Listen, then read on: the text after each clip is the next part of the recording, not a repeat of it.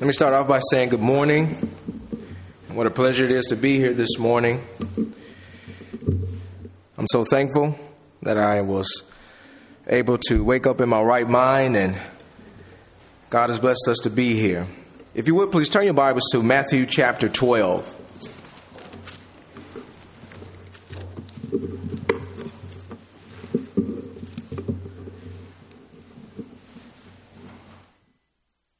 Matthew chapter 12, and uh, we will begin reading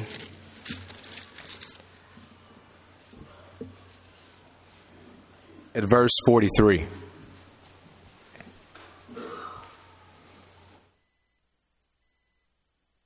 And it reads When the unclean spirit has gone out of a person, it passes through waterless places, seeking rest, but finds none.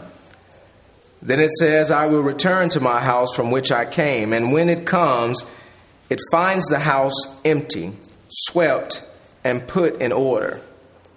Then it goes and brings with it seven other spirits more evil than itself. And they enter and dwell there.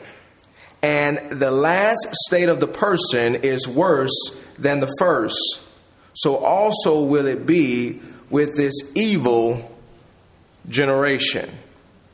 We find Jesus describing the spiritual condition of his generation.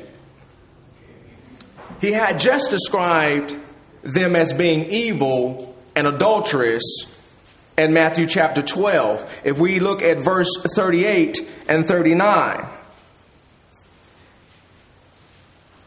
He says, Then some of the scribes and Pharisees answered them, saying, Teacher, we wish to see a sign from you. But he answered them, An evil and adulterous generation seek for a sign, but no sign will be given to it except the sign of the prophet of Jonah. He was saying that they are evil and adulterous.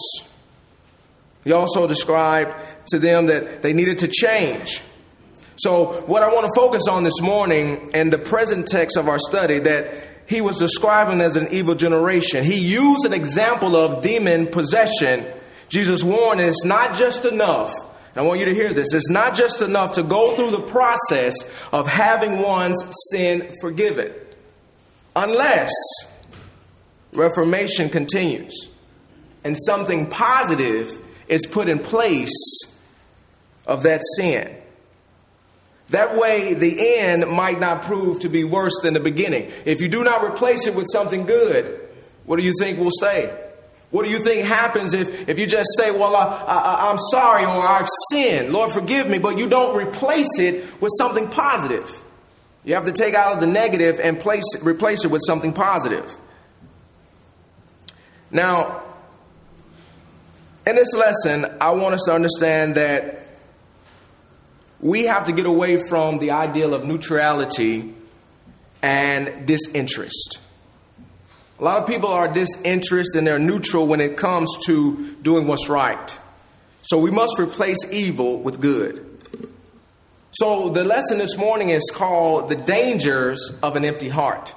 The dangers of an empty heart. What is in your heart? I want you to think in your mind that our heart is like a home. In it can reside things. In it, things can live. And when we do that, there are two things that happen.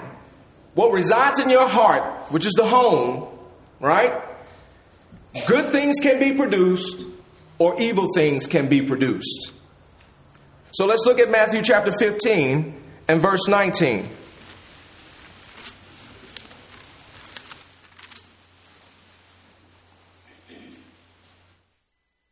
It says, For out of the heart come evil thoughts.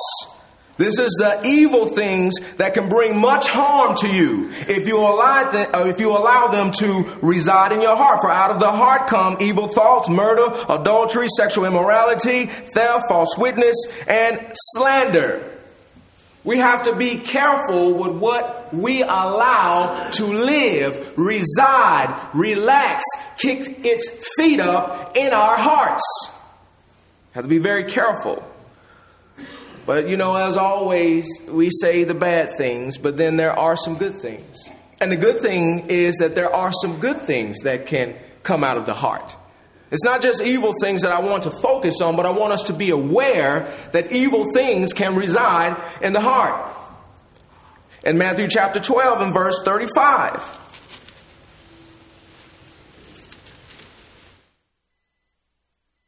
The Bible says, The good person out of his good treasure brings forth good. And the evil person out of his evil treasure brings forth evil.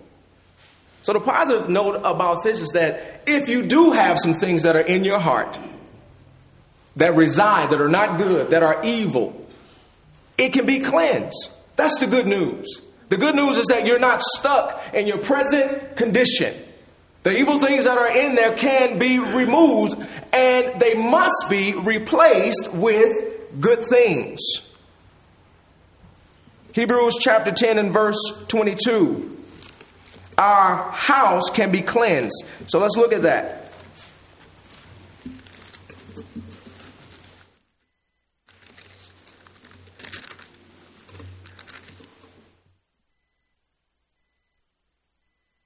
The Bible says, Let us draw near with a true heart and full assurance of faith, having our hearts sprinkled from an evil conscience and our bodies washed with pure water. So we can cleanse this house. We can change our present condition.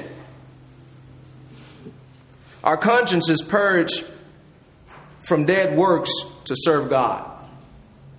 In Hebrews chapter 9 and verse 14, I have a lot of scripture this morning. In Hebrews chapter 9 and verse 14, how much more shall the blood of Christ, who through the eternal Spirit offered himself without spot to God, purge your conscience from dead works to serve the living God. We can get there. We are expected to do something. We are expected to feel that home. That heart is the home that I'm talking about, spiritually speaking. The home is the heart. We can fill our home with some good things. That's the expectation. The expectation is not that, you know, I, I, have the ability to repent of my sins every time I do it. So I, I guess it kind of makes it okay for me to do what I want to do because I can ask for forgiveness. No, we are to be the ones who say to ourselves, it is the expectation of our Heavenly Father to replace those evil things with good things. And in order to do that, you have to have faith. You have to have faith in Christ. You have to have faith that Christ Himself is able to dwell in your heart.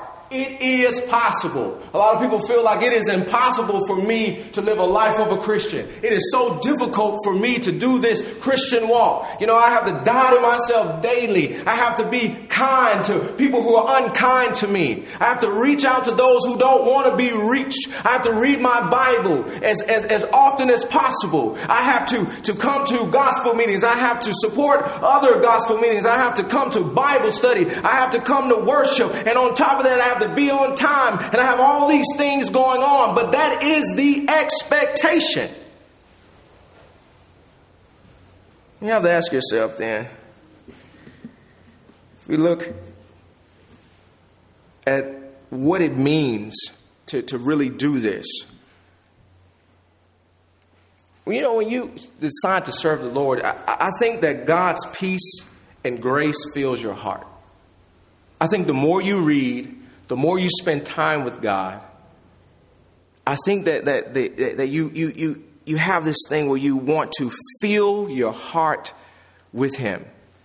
Let's look at Colossians chapter 3 and verse 15.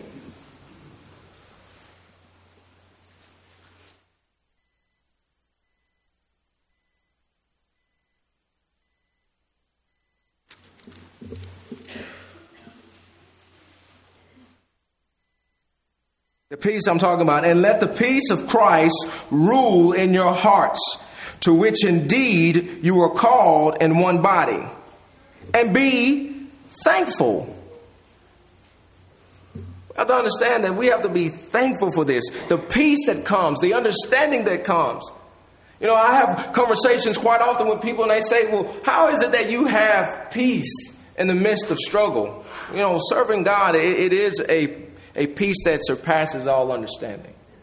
But the reason why you have the peace because you understand the sacrifice in which you're making in this present life, on this time side of life, there's a reward that awaits you. I have peace in my heart and in my mind that no matter what happens, as long as I've given God my very best, all of my heart, all of me, I've given myself away to Him completely. I have an understanding and a peace that tells me no matter what happens in this life, in the afterlife, none of that matters. All of the pain, all of the struggle, all of the things I've been through, that's over. And to do that, though, we have to do something very important. God's law is to be written on your heart. You ever written something down on a piece of paper? Or you, you, you jotted down in your diary, and maybe you went on 10 years from now, or maybe that first drawing that you put on grandma's refrigerator, and then you go over there 10 years later, 20 years later, and you're grown, and she pulls out that piece of paper and she says, You remember when you did this? You remember that? That's why we need to write it on our hearts. So when we're faced with certain circumstances and situations, you can pull that thing out, and that's a reminder of who you are as God's servant. When it's written on your heart, it's like, oh, wait a minute, I was about to go there. Oh, oh, wait a minute, I was about to fall short. Wait a minute, I was about to do some things that I shouldn't have been doing. And then it's written on your heart, and you are reminded because it's there, it's implanted, it is embedded in you. And that's what we need. So, what happens though when you do not feel your heart? If we don't make the effort to fill our heart, with good things, the evil things will likely return. And when it returns, it will return with a vengeance. It's not going to return skipping and, and, and, and it's okay. No, it's going to return with a vengeance. The reason how I know this, if you turn your Bibles to 1 Corinthians chapter 6 and verse 11, I want us to consider the example of the Corinthians.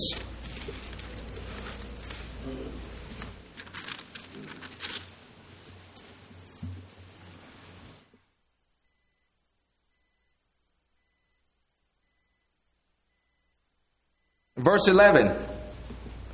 The Bible says, And such were some of you, but you were washed, you were sanctified, you were justified in the name of the Lord Jesus Christ and by the Spirit of our God. They were good, they were washed sanctified, justified. They, they understood what, what, what, what, was important, what they needed to do, just as we have when we obeyed the gospel, when we said, I believe that Jesus Christ is the Son of God. I will vow to serve you. I will do everything that you ask. How often you ask. Whenever you need me to do it, I will do it. And then life hits you in the face. You, your heart is broken. You lose someone close to you. Things begin to fall apart because that is life. And then what happens? Yet later, you engage in sinful conduct again. Let's look at 2 Corinthians chapter 12. We want to stay clear of this. We want to stay away from this.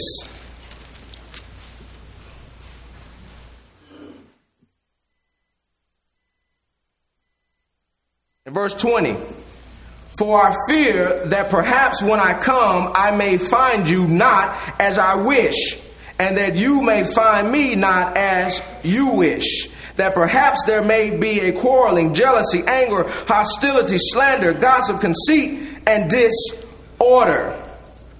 I fear that when I come again, my God may humble me before you, and I may have to mourn over many of those who sinned earlier and have not repented of the impurity, sexual immorality, and sensuality that they have practiced. See, they have been washed and sanctified and justified, and yet later they engage in sinful conduct once again. That's why you have to replace the evil things that once resided in your home, which is your heart, with good things. You know, I, would like to give the example of when you get you an apartment and you've had a couch that everybody has sat on, slept on. You know, you have things in your house that's been there, and you and it's time for you to replace those things. You, you don't leave the old couch in the house. You don't go out and buy this nice piece of furniture and then put it right beside the couch that the dog and, and then and you threw up on and then you know everybody has slept on and it just has that odor that it's old. You don't leave it. You take it out and then you replace it with something good. We understand that. You don't go buy new tires on your car and they and they're busted and worn down, and you put them in the uh, in the garage and then put on new tires, only to take the new tires off and put back on the old tires. You already know what the results are going to be. The tires are worn down. The tires have been have nails in it. And, and my mom used to call them may pops. They may pop now. They may pop later. But the point I'm making is that you don't put them back on the car. You replace them with things that are dependable, things that that makes sense. So that's why when we are Christians and we obey the gospel and we go down in the watery grave of baptism, we come up as new creatures, we don't go back to the old ways. It makes no sense. And we wonder why we struggle. We wonder why there's so much clutter. We wonder why we have no peace because we have not replaced it with good things. We've allowed the old things to continue to reside. So you didn't put it away. What you did was you put it in the corner. And then you went back later and got it. Instead of getting rid of it. We have to cut the head off. We have to bury those things. And a lot of times we don't put them away. So, how do things become worse than they were at first?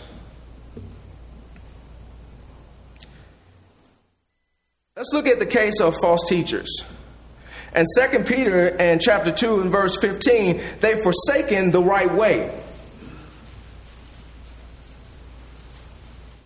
Which have forsaken the right way and are gone astray, fallen the way of Balaam, uh, the son of Bosor, who loved the wages of unrighteousness.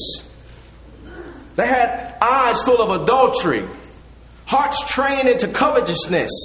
And that's found in 2 Peter chapter 2 and verse 14. And, and even they uh, denied the Lord who bought them.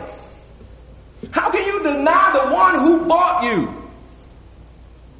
How? Think about it. I am denying the very one who purchased me with his blood, gave me a second chance, and I deny him by repeatedly sinning over and over again, not being thankful for what he's done. Not even trying to replace the very things that once resided in my heart that I know that are not good. You know, people that are in the church of Christ who still have hatred in their hearts. Oh, I love the Lord. Oh, I love Him with every fiber of my being, but yet you still have hatred in your heart. Don't call your brothers. Don't check on your brothers. You got a problem with, with different cultures. You got a problem with diversity and ethnicity. Halfway speak to people that come in and don't look like you, talk like you, have the education like you, don't look like they belong in a social class as you do. And yet you call yourself a Christian. I'm not saying that we all don't have our biases and our prejudices, but I'm telling you that God did not send his son Jesus Christ to do that very thing and set that example. That's not the example that he set. He loved those who were lost. He came to save and seek the lost. He didn't come to save and seek those who already understood.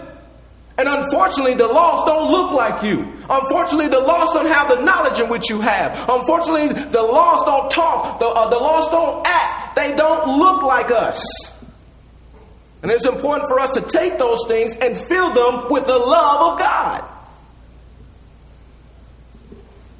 But in our case, what happens is their heart becomes hardened. That's the bottom line. You can call it whatever you want to call it. You can label it whatever you want to label it. I'll label it this across the board. You have a heart problem. When you cannot love an individual as Christ loved you, you have a heart problem. And you have to fill that empty heart with something good.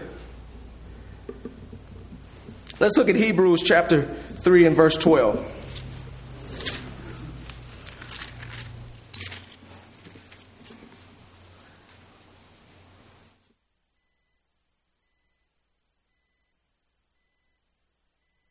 Our hearts can become hardened.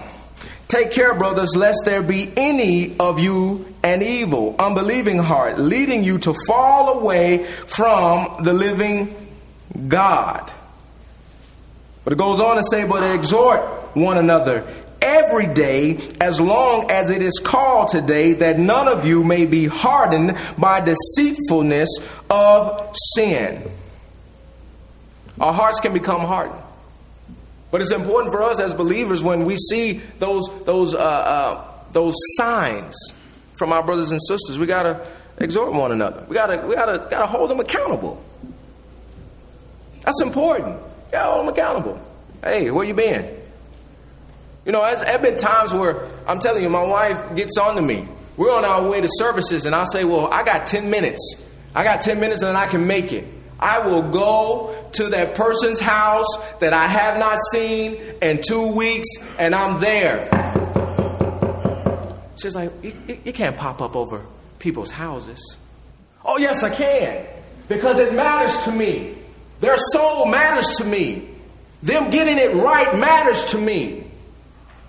So I'm telling you now, if I ever become a member here at Oak Mountain, and I don't have to stand in the pulpit. If I hadn't seen you in a week and I can get close to you, I'm going to come by and knock on your door. Ask you what you've been filling your heart with. What you've been spending your time doing, because obviously you haven't been spending enough time with God. You have forgotten what He has done for you, that He bought you. He paid an ultimate price for you. Have you forgotten that? Our hearts have become hardened. We have to make sure. And we can become so hardened through willful sin that it tramples the Son of God underfoot. And when it does that, we count the blood of the covenant as a common thing. I want you to think about that.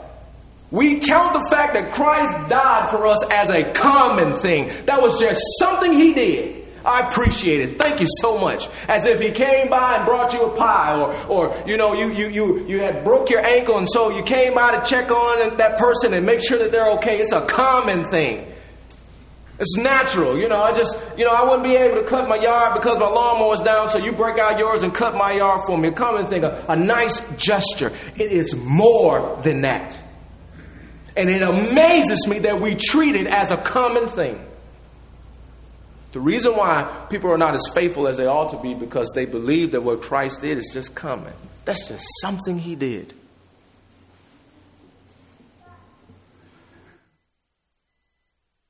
The sad thing is that we can reach the point that it can become impossible to be renewed again.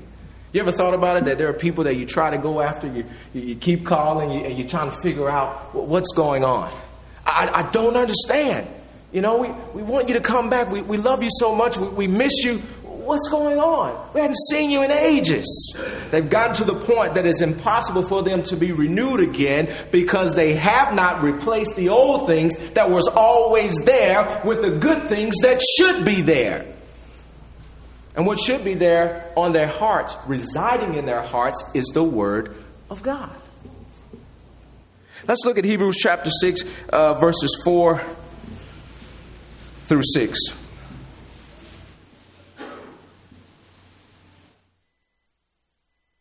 It says, For it is impossible in the case of those who have once become enlightened. I have heard the truth, I understood the truth, I obeyed the gospel.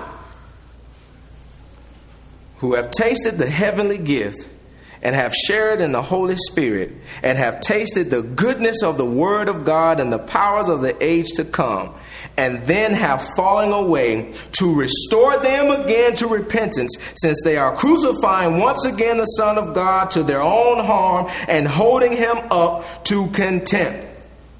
Every single time we do that, we might as well be crucifying him over again. I can't imagine what he went through. I can't even fathom that. In my mind, what he suffered for us. knowing that we had, he had to do it. it. It had to be done. And yet we go back to it. We revert right back to that old man and that old woman. We revert right back to those things that were once evil in our hearts and start practicing them over again. And then that becomes a lifestyle.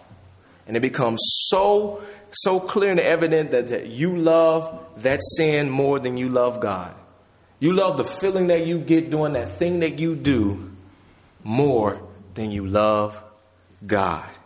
And it says that it's impossible for you to be renewed again. People come into the church, they hear the gospel being preached, they understand it simple and plain what God requires of them. And I'm on fire for the Lord and I'm ready to do whatever you want me to do. And life hits them and they say, you know what, I, I don't think I want to. Or you, you're asking for too much, or you know, why you always asking me where I've been and, and why are you always calling or why are you always trying to have a, a Bible study with me? Just kind of take it easy.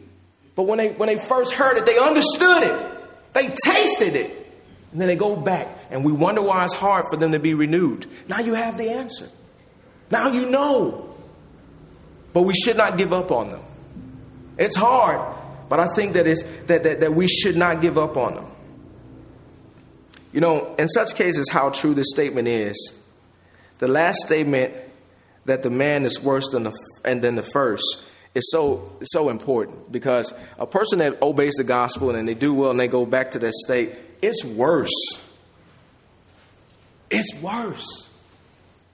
It's like if you struggle with, with alcoholism or, or, or, or you, you, you, you're doing some other thing that was your vice, whatever that is, if you go back to it, it's much worse to come out of it. Because it was almost like you're saying that I tried God, I gave him a chance, and now here I am again. And if you give up on God, you've given up on everything. That's why it's so hard. That's why it seems impossible. So you can give up on a person and, and come back again and try it again because we're, we're, we're, we're men and we're women. We're human. You know, we, we make uh, uh, uh bad decisions and we're, we're, we, we, we are infallible. We aren't. But to, to give up on the infallible God, the creator, the Alpha, the Omega, the King of Kings, to give up on Him, you've given up on everything.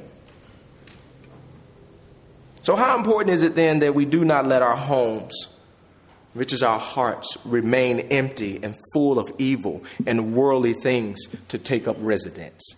What must we do? Well, we should fill the home.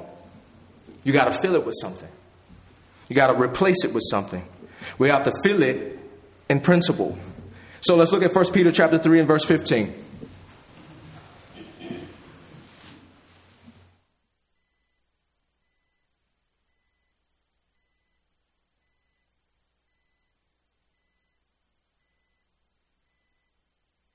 But sanctify the Lord in your hearts and be ready always to give an answer to every man that asketh you a reason of the hope that is in you with meekness and fear. The word sanctify means to set apart. You got to set apart some things. You got to set yourself apart. You got to get away from all of the things that you've done, all the foolishness and all of the activity that is not of Christ.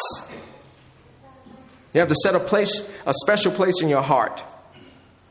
And you have to set a special place in your heart for one person, and that is God. And that is for Him to be the ruler of your life. Not the person you know to, to have done something or something common for you, know, the ruler of your life. We must regard Christ as holy in our hearts. And then you have to be selective of what goes in here. Yeah, be selective. I think a lot of times we think just because we come to church, we don't have to be selective of the things that we listen to and the things that we watch and the people we hang around. We have to be selective. That's important. And so, what you must do is set your mind on things above, not things of this earth. A lot of times we don't set our minds on things above. We set our minds on what's happening now and what I want now in this life, opposed to what do I want for the rest of eternity.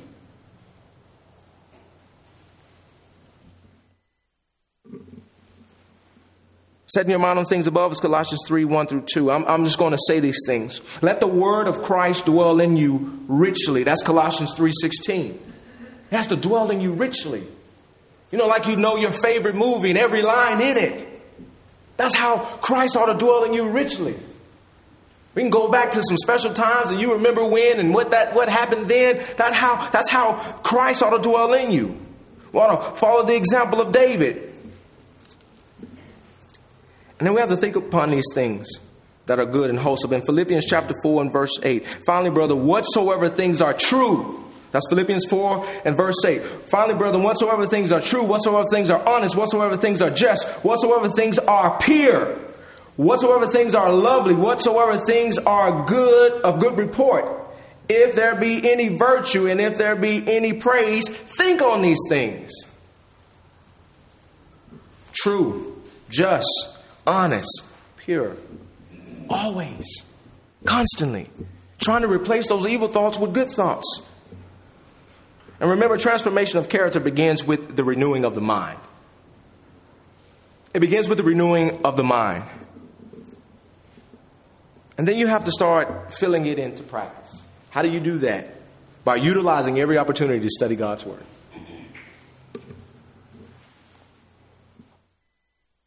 First Peter. First Peter chapter 2. 1 and 2.